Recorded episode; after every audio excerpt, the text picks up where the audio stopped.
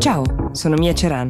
È sabato 28 maggio 2022 e questo è The Essential, il podcast di Will che ogni giorno seleziona e racconta per voi notizie dall'Italia e dal mondo in 5 minuti.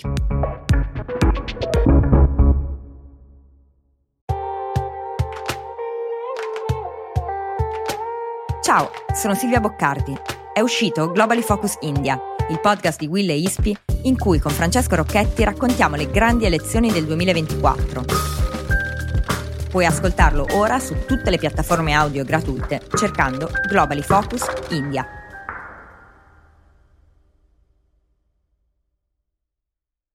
Sono arrivate tante richieste sul tema del uh, referendum sulla giustizia.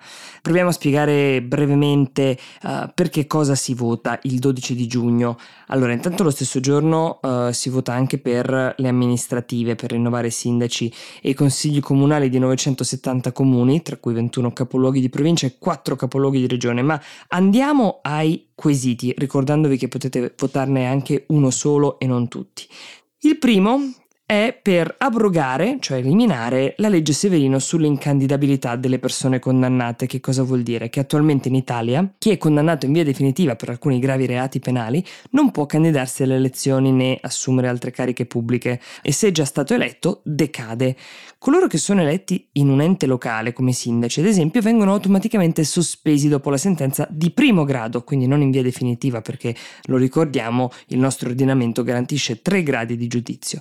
Se vince il sì, sia l'incandidabilità per i condannati in via definitiva, sia la sospensione per gli eletti in enti locali non saranno più automatiche, ma verranno decise caso per caso da un giudice. Chi è per il sì sostiene ovviamente che questa legge penalizzi gli amministratori locali che vengono sospesi senza una condanna definitiva, mm, esponendoli anche alla pubblica gogna. Chi è per il no invece sottolinea che se questa legge dovesse essere abolita, i parlamentari, i sindaci, gli amministratori quindi condannati per mafia, per corruzione, per concussione o per peculato potranno tornare a candidarsi come se niente fosse alle cariche pubbliche.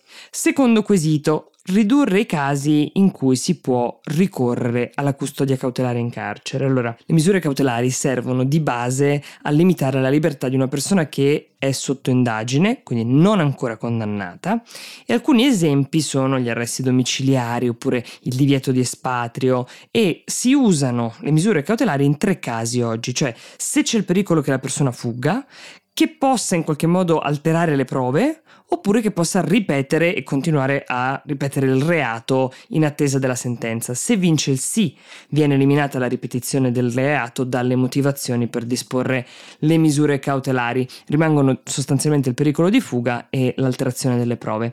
Chi è per il sì dice che oggi c'è un abuso di queste custodie cautelari che non tengono conto della presunzione di innocenza, cioè che c'è gente innocente che viene messa in carcere anche se poi si scopre che non ha colpe. Eh, negli ultimi 30 anni, lo vogliamo ricordare, 30.000 persone sono state incarcerate e poi giudicate innocenti e ancora oggi un terzo dei detenuti è in carcere perché sottoposto a custodia cautelare. Questo per darvi due numeri. Chi invece è per il no sostiene che se cambia la legge sarà molto difficile applicare misure cautelari a persone indagate per gravi reati come corruzione, stalking, estorsione, rapine e furti e non ci sarebbe alcuna garanzia di non mettere in carcere persone innocenti poiché le altre motivazioni rimangono applicabili. Separazione e funzioni dei magistrati. Allora, nel corso della loro vita i magistrati italiani possono passare dal ruolo di pubblici ministeri, PM, cioè coloro che si occupano delle indagini insieme alle forze dell'ordine e stanno dalla parte dell'accusa, al ruolo di giudici, cioè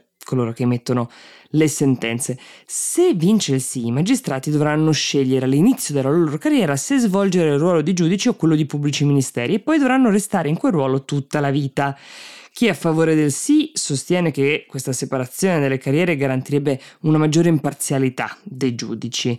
Chi invece sostiene il no sostiene che la separazione delle carriere non sarà efficace, dato che di fatto la formazione, il concorso per accedere e gli organi di autogoverno dei magistrati resterebbero comunque gli stessi. Quesito numero 4 riguarda la possibilità di valutare l'operato dei magistrati anche per avvocati e professori universitari. Questo perché attualmente in Italia i magistrati vengono valutati ogni quattro anni sulla base di pareri motivati, ma non vincolanti, dagli organi che compongono il Consiglio Superiore della Magistratura e il Consiglio Direttivo della Corte di Cassazione.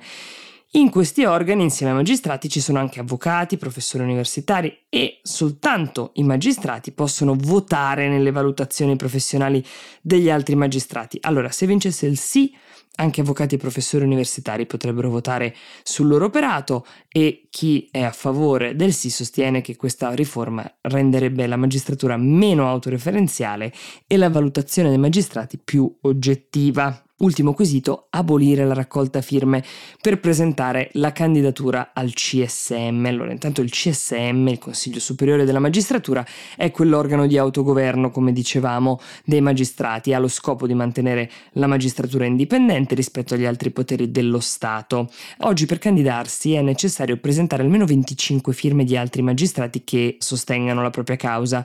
Queste firme spesso sono fornite con il supporto di correnti politiche che sono interne alla magistratura. Allora, se vincesse il sì, non sarà più necessario l'obbligo di trovare queste firme, basterà presentare la propria candidatura spontanea. Allora, chi è a favore del sì dice che così si andrà a uh, rompere il sistema delle correnti e questa sorta di lottizzazione delle nomine. Chi invece è per il no dice che la riforma non eliminerebbe il potere delle correnti perché interverrebbe in modo poco rilevante, ma anche c'è chi non vede le correnti come un sistema negativo in sé, in quanto sono delle aggregazioni di persone che condividono degli ideali comuni.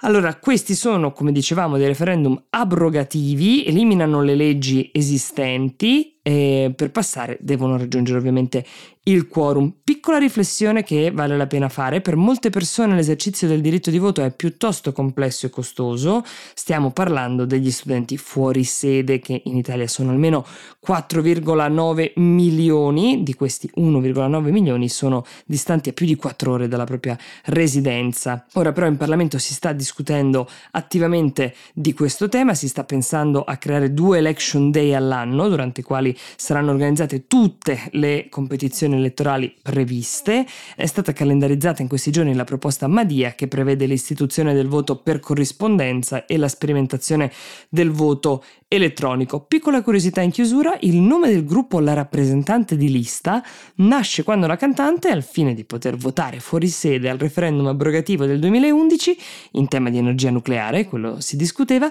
si iscrisse come rappresentante di lista per l'appunto. Trovate tutti gli approfondimenti sul referendum in una guida che Will ha creato e la trovate nella sezione guide del profilo Instagram oppure al link in descrizione all'episodio. Io vi auguro un buon weekend e vi do appuntamento a lunedì prossimo.